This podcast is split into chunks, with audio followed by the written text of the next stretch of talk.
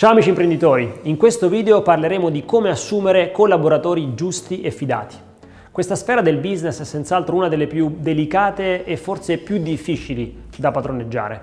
Eh, scegliere il collaboratore giusto infatti è solo, non è solo una questione di misurare le sue competenze tecniche, dobbiamo essere soprattutto in grado di capire il suo mindset, i suoi valori, il suo atteggiamento. Faccio un esempio per spiegarmi meglio. Se abbiamo un'azienda dove è normale essere reperibili a tutte le ore, 7 giorni su 7, mentre il nuovo candidato è abituato a staccare il telefono alle 18 del venerdì e riaccenderlo alle 9 del lunedì mattina, Beh, dobbiamo scoprirlo al primo colloquio conoscitivo perché per quanto sarà capace dal punto di vista tecnico, non sarà la persona adatta per lavorare nel nostro team.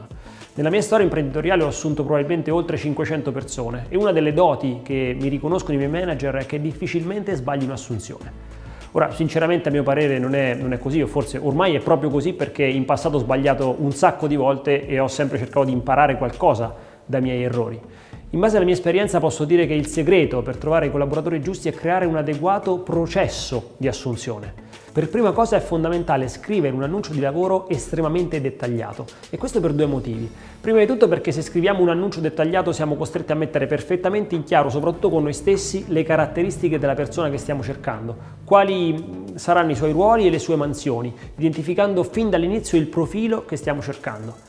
Il secondo motivo è che un annuncio dettagliato scoraggia quelli che fanno spam con il proprio CV e fa capire alle persone che si rispecchiano in quell'annuncio che stiamo cercando esattamente loro. Sentiranno apprezzata la loro professionalità e arriveranno al colloquio con la giusta predisposizione verso un'azienda così attenta alle persone.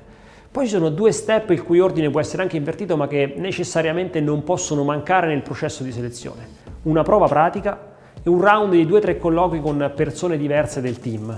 La prova pratica serve ovviamente a misurare le competenze tecniche del candidato e può essere inserita nel processo in risposta alla ricezione del CV, quindi nella primissima fase iniziale, oppure in mezzo ai round dei colloqui di esclusione. Per quanto ci riguarda, di solito l'ordine dipende dalla caratura del ruolo che stiamo selezionando. Tendenzialmente quando il livello è più basso, il numero di CV che si ricevono è molto elevato e una prova pratica a dimostrazione delle competenze tecniche taglia fuori una grossa quantità di candidati fuori target. Viceversa, quando stiamo selezionando un manager o una persona di un livello più elevato, la prova pratica viene svolta tra un colloquio di esclusione e l'altro. Comunque, a prescindere da, da quest'ordine, il, il, primo colloquio conoscitivo di 15-20 minuti è un momento determinante del processo di selezione perché eh, da quel quarto d'ora dobbiamo far uscire una parte del mindset della persona che abbiamo davanti e capire se può essere adatta al nostro team. Ovviamente eh, non lo capiremo definitivamente in 15 minuti, ma quei 15 minuti servono per capire chi di certo non è adatto per occupare quel ruolo.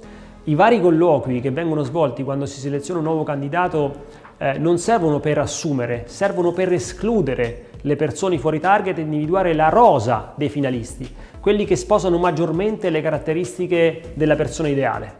Un'altra delle cose che non deve mancare nel processo di selezione è un colloquio con la persona o, la, o, le persone che si troveranno a lavorare a diretto contatto con questa nuova persona.